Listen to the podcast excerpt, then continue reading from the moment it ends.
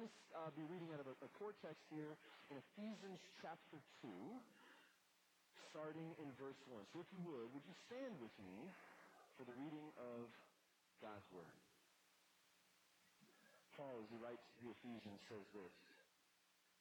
And you were dead in the trespasses and sins in which you once walked, following the course of this world, following the prince of the power of the air, the spirit that is now at the work in the sons of disobedience, among whom we all once lived in the passions of our flesh, carrying out the desires of the body and of the mind, and were by nature children of wrath, like the rest of mankind. But God, being rich in mercy, because of the great love which he loved us, even when we were dead in our trespasses, made us alive together with Christ. By grace you have been saved. And raised us up with him and seated us with him in the heavenly places in Christ Jesus. So that in the coming age he might show the immeasurable riches of his grace and kindness towards us in Christ Jesus. For by grace you have been saved through faith. And this is not of your own doing. It is the gift of God, not as a result of works, so that no one may boast. For we are his workmanship, created in Christ Jesus for good works, which God prepared beforehand that we should walk in them. This is the word of the Lord. Let's pray. Father in heaven, we thank you for who you are, your nature and character, your kindness towards us. In our deadness, Lord, you showed mercy. In our um, rejection of you, you showed grace and kindness. And you did so with a very expensive price to be paid. The giving of your Son. Lord, we just pray today that the Word of God would result in our hearts and abound in us in the practice of faith. Lord, that we would live out the testimony of the gospel in our life and that we would keep our eyes up on the heavens. Help us in this message, help us in this day, and help us in this way. In Jesus' name, amen and amen. You guys uh, can be seated. Okay, so I need to tell you, we are going to go, like, really fast. And I do this because, um, well, moms, I don't have to explain. If you have a kid under five years old, you know why I'm going to go fast in here. Um, you need to know that I have uh, five younger siblings. I have two babies. We are foster parents. I grew up with just people running around my entire life. So if there's a toddler that crawls onto the stage, I'm just going to keep going.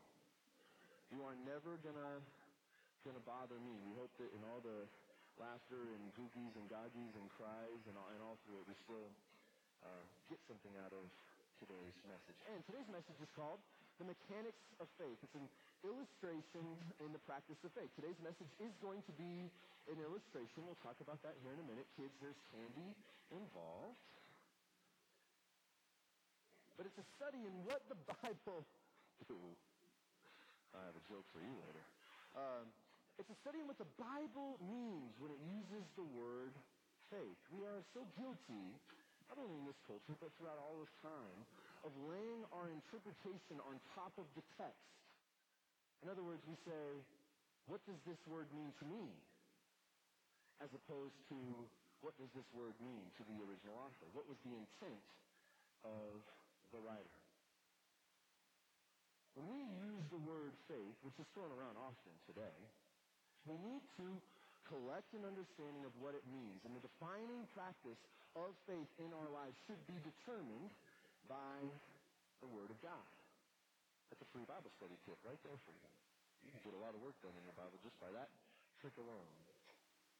I want to turn back to the letter of Ephesians chapter 2 and verse 10, and I just want to make some quick points as we set up what we're trying to talk about when we discuss the word, the word faith. Verse 2 tells us when we start off, and you were dead in the trespasses and sins in which you once walked. First point you need to know, you were dead. You know what dead people can't do? Yeah, that's just, oh, this is how my daughter says it. She says, nothing. She's in the bathroom with the doors locked. Honey, what are you doing? Nothing. That's what you do when you're dead. Amongst the list of the things you cannot do when you're dead is have faith. Faith in a risen God. We were dead in our sins. The second point that we need to know is that Christ made us alive. Verse 4. But God being rich in mercy, mercy, in mercy, because of the great love which he loved us, even when we were dead, he, in our trespasses, he made us alive together with Christ. And this was, that last line there, this is a gift, by grace. This was a gift for you. This is a call back to the resurrection. Can't you see it? That when Christ died for those who are in faith, who have received Christ, we died with him in the Spirit. And when he resurrected, what happened to us also? We were put, we were made alive as well. But here's the problem. I don't seem to recall being in any tomb or on any cross. It says that we now are seated in the heavenly places with Christ Jesus. I don't know if this is quite what the Lord had in mind when he said the heavenly places. The Crossing Church, with these great comfy chairs, I might add. I do appreciate them. How can we be both here and in the heavenly places? How could we in our life, I got saved when I was 19, be dead before that and alive now? It's like we're talking about zombies here. Could you imagine what kind of a homecoming date I would have been in my deadness?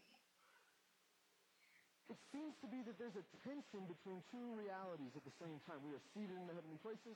We are here now. We were dead, but now we're alive. This is the third point I want to make that Paul is trying to reference to us as we lay our foundation set up the scene for what we talked about in the practice of faith.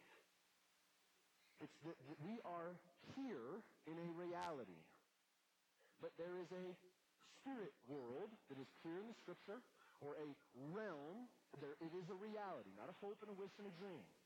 We're not talking about hocus pocus here. There is a truth that we cannot see that is just as real as anything we can experience. And that is crucial to your understanding of how God functions. Because there is a kingdom to come, but it is also here. You see this in the word here. Christ Jesus for good, oh, pardon me, uh, immeasurable, this is verse 7. So that in the coming ages, he might show the immeasurable riches of grace in kindness towards us who are in Christ Jesus. Wait a minute, I thought we were already in Christ Jesus. There is a coming age that is here, but not yet. There is a heaven, a kingdom to come that is here, but not fully in reality. We are seated in the heavenly places right now because that's where Christ is right now in him. But are we there fully? No. Paul is making a point to us to begin to see with eyes things that we cannot feel, touch, or experience, but are everly real. That's the point that he's trying to make today, that we are to lift our eyes to the heavens, or what I'll reference as age that is, but not yet. This age to come. Does that make sense? Just say yes. Okay, thank you. I got a time to keep here. The question is then, if that's our point and that's what God wants from us and He has saved us, why is it so hard? Why do we have so much tension? Why can't I just be this heavenly being who's here on earth? Because it's our nature to see. Isn't it so?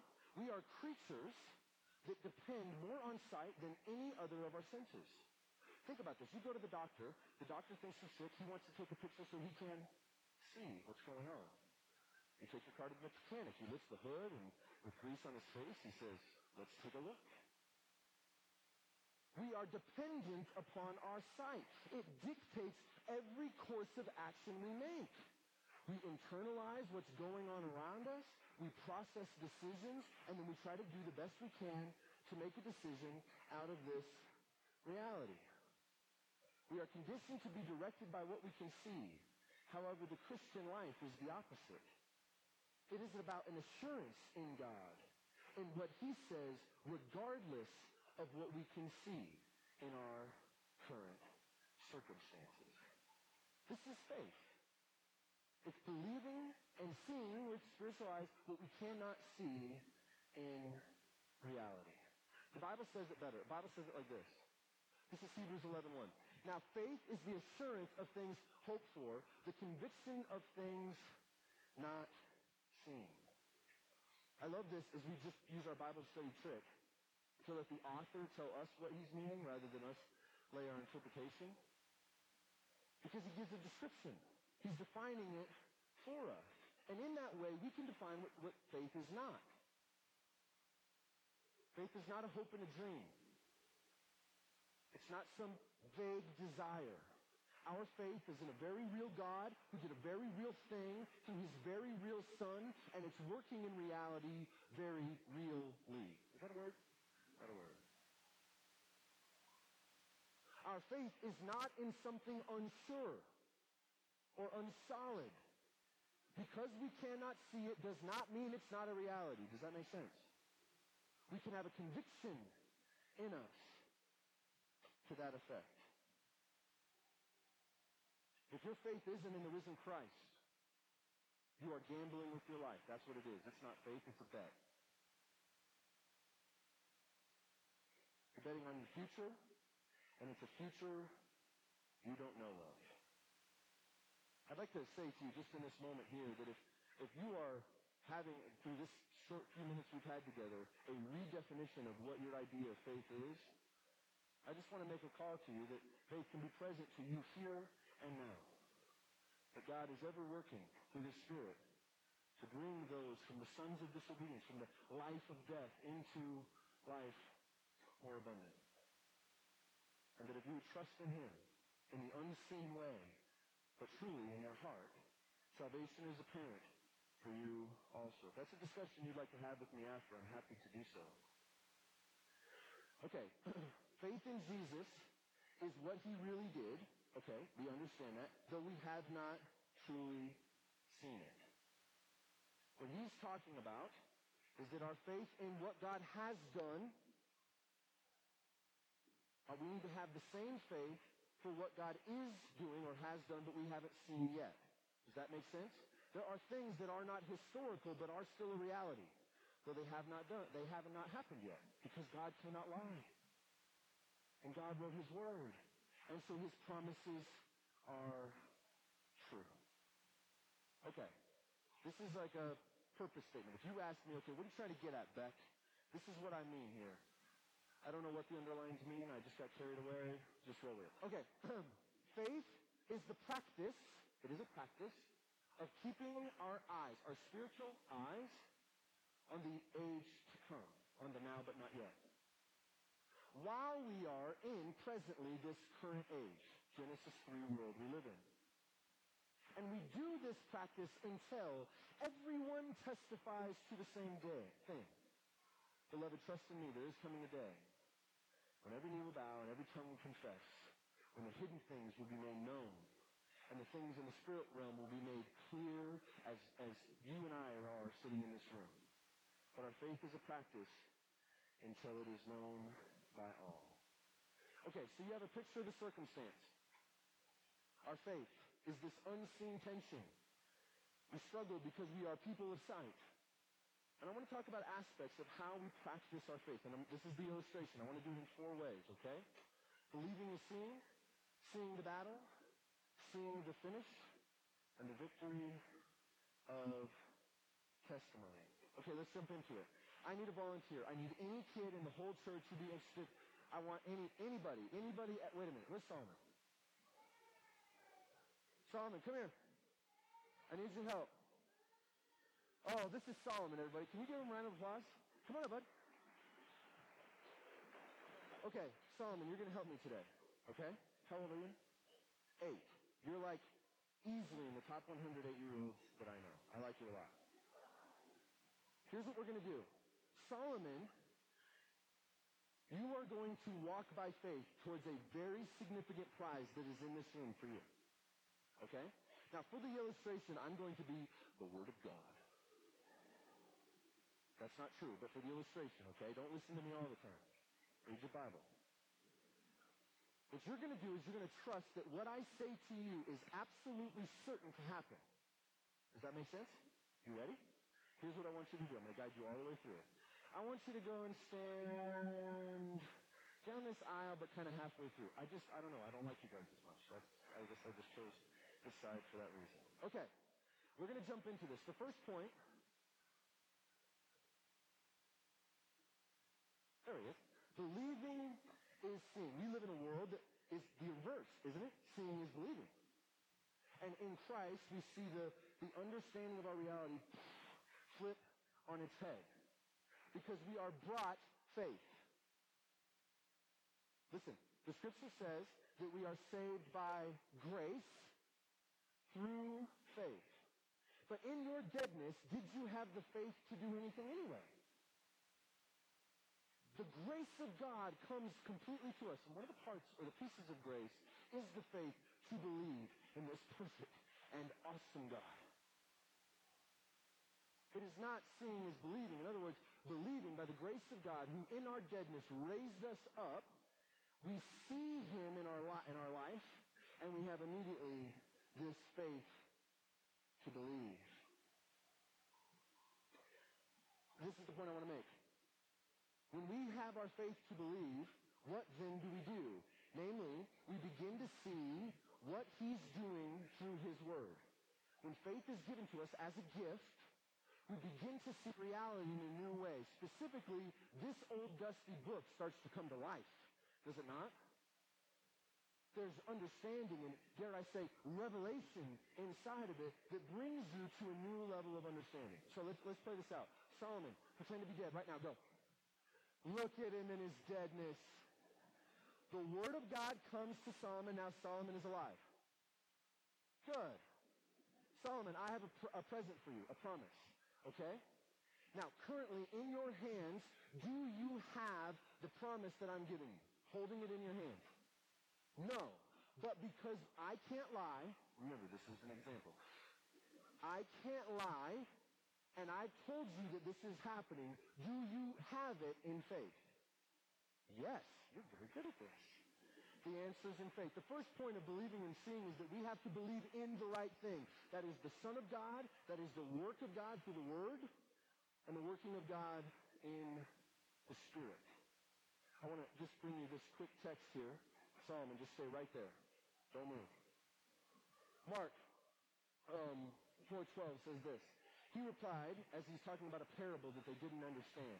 The mystery of the kingdom of God has been given to you, but to those outside, everything is expressed in parables, so that they may ever be seeing, but not perceiving, and ever hearing, but never understanding. Otherwise, they might turn and be forgiven. There are men and women, maybe even in this congregation, who read the Word of God, who study the Word of God, who go to church, who do the external, visual things of practice of faith, but they have not placed their faith in a true and risen God. Beloved, there's a difference. You cannot fake it till you make it here. Seeing is not just assumption of believing. We must have this grace come to us in a real and abundant way. Okay, Solomon, you ready to go? Solomon, I want you to make your way up here. Look at you trusting the Word of God. Just walking through your life. Very good. Now, as a quick side point here, imagine if the Word of God had not come to Solomon, and he's trying to find treasure. Where would you start?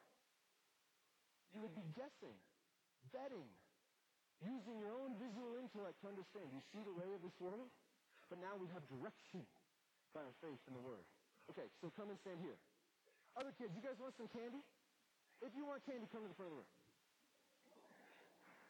Now, parents, I know that we are, we don't do, you know, if we're Christians, you don't eat gluten or nuts or dairy or, or whatever else.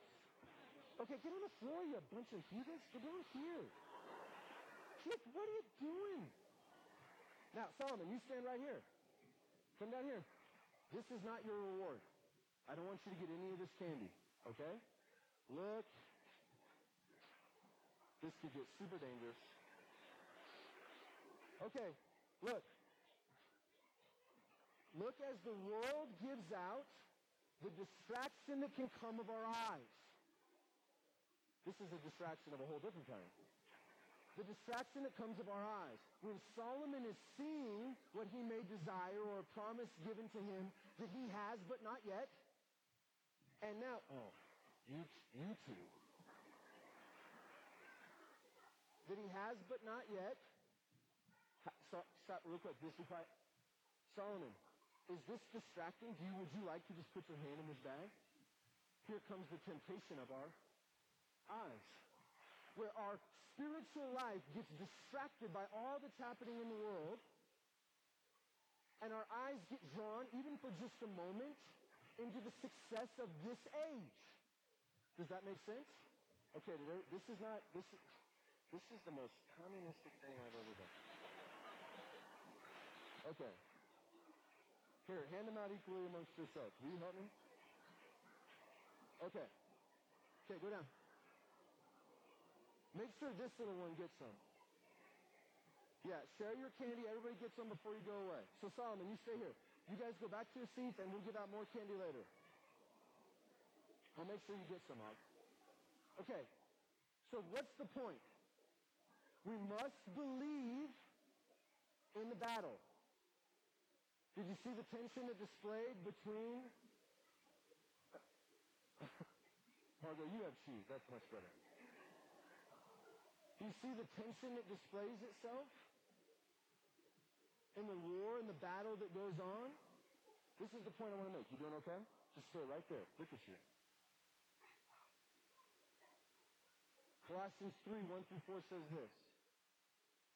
If then you have been raised with Christ Jesus, seek the things that are above, where Christ is seated at the right hand of God. Set your mind, or spiritual life, on the things that are above, not on the things of this earth. For you have died, and your life is hidden within Christ God. When Christ, who is your life, appears, then you will appear with him in glory. This is referring to the heavens, specifically heavenly rewards. Did you know that there's rewards in heaven? And they're given to us on our faith, based on our faith. On a seeing of the unseen, on believing on the now but not yet. And in the midst of this idea for rewards that come in heaven, we have the distraction of this world. It's funny when it's just candy. But I'm telling you, as a pastor, it's an entirely different story when people get muted and twisted ideas of marriage and divorce.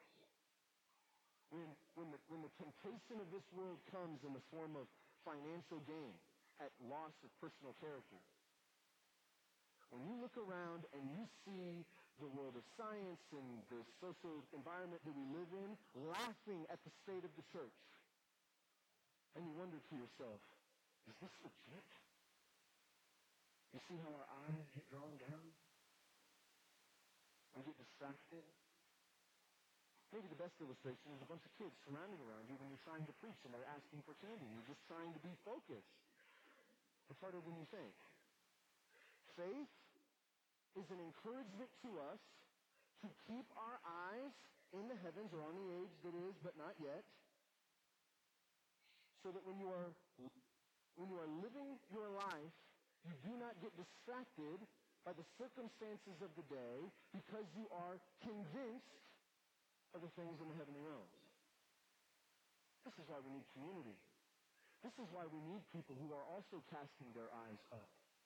This is why we need you to be in life group, loving each other, exhorting each other, saying, man, I think you've been distracted. I think your eyes are casting downward. Because there is a heavenly reward. Now, Jesus talks about this as well. And he says this in the Sermon on the Mount. He says, do not lay up for yourself treasures on earth where moth and rust destroy, where the thieves break in and steal. But listen to this. But lay up for yourself treasures in heaven where neither moth nor dust or rust or thieves break in and steal. For where your treasure is, there your heart is also. He's talking about the rewards of faith. The rewards not of this present life, but of the life to come. The second aspect of, of faith, the practice or, or mechanics of faith, after we trust in the Word, we must let faith determine what gets a vote in our life. Is your present worldly circumstance getting a vote in your spiritual life? Is your identity being determined by what you have That's an indication you're losing the battle, friends. What's the answer? Brother or sister, cast your eyes up to the heavenly places. See what is unseen in the age to is, the age that is, but is not yet. See what you've inherited in Christ Jesus. Keeping our eyes on the eternal. Okay, that was a tough battle, but you made it because you kept your eyes up on me. You see why God made me so tough? That's the whole purpose of this whole thing, right? Just for this illustration. So here you are, trusting in the Word of God. I want you to come and stand right here. Solomon, you know if you're closer or farther away from the gift? You have no idea. But you're trusting, right? You've been walking through your life. Look how far you've come. Like 94 feet. Great. This is the person that we would call, oh, there it is, the well. Seeing the finish. I want to read this to you. This is Paul speaking to uh, Timothy, encouraging him in his faith.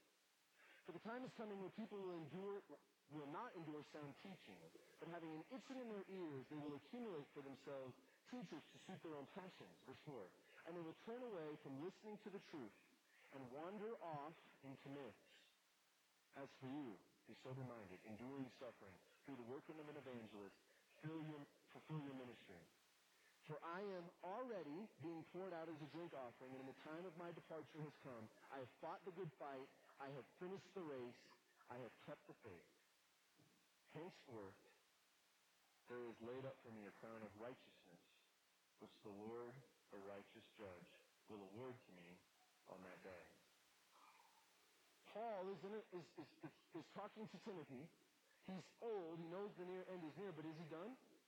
Did he go and die in the next moment? That's not true. Paul's eye of faith is so deliberately on what God is doing in the spirit realm. He's saying, I'm already there.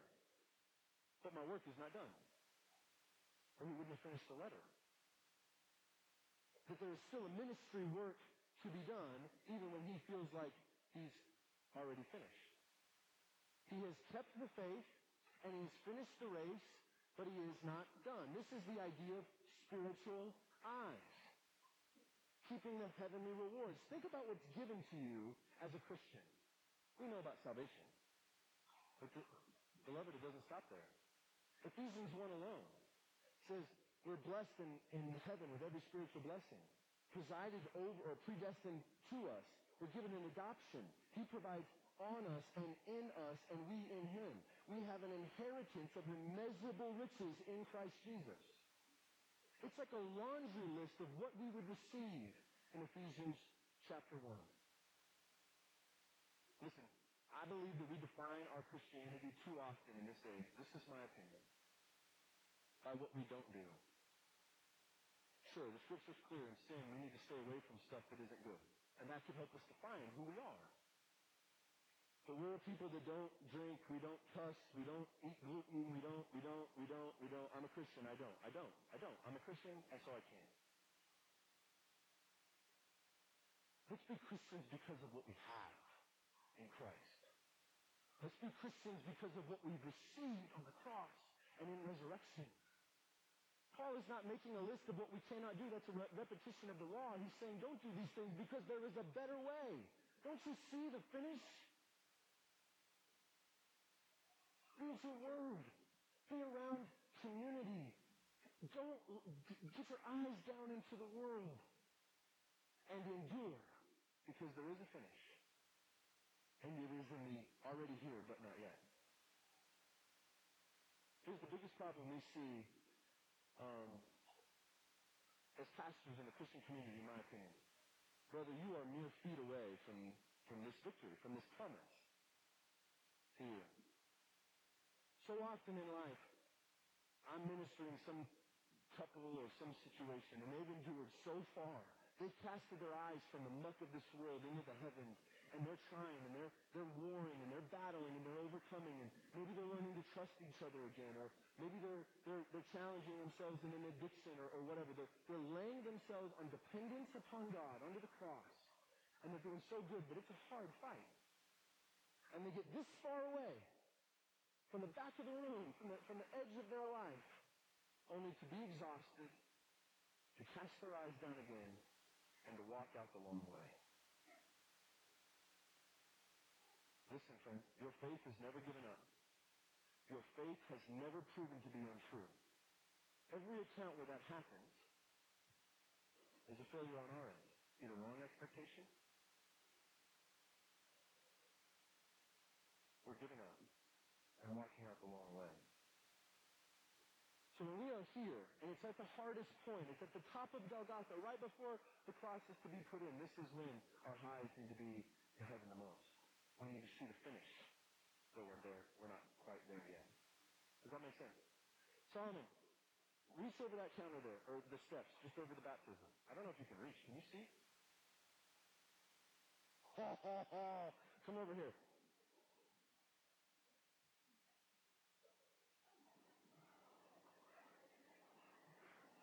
The third aspect of the mechanics of faith is casting your eyes towards finishing well. For the prize is greater than anything the world can offer. Solomon, would you rather have one sucker or that entire bag of candy? And this is where the illustration breaks down, isn't it?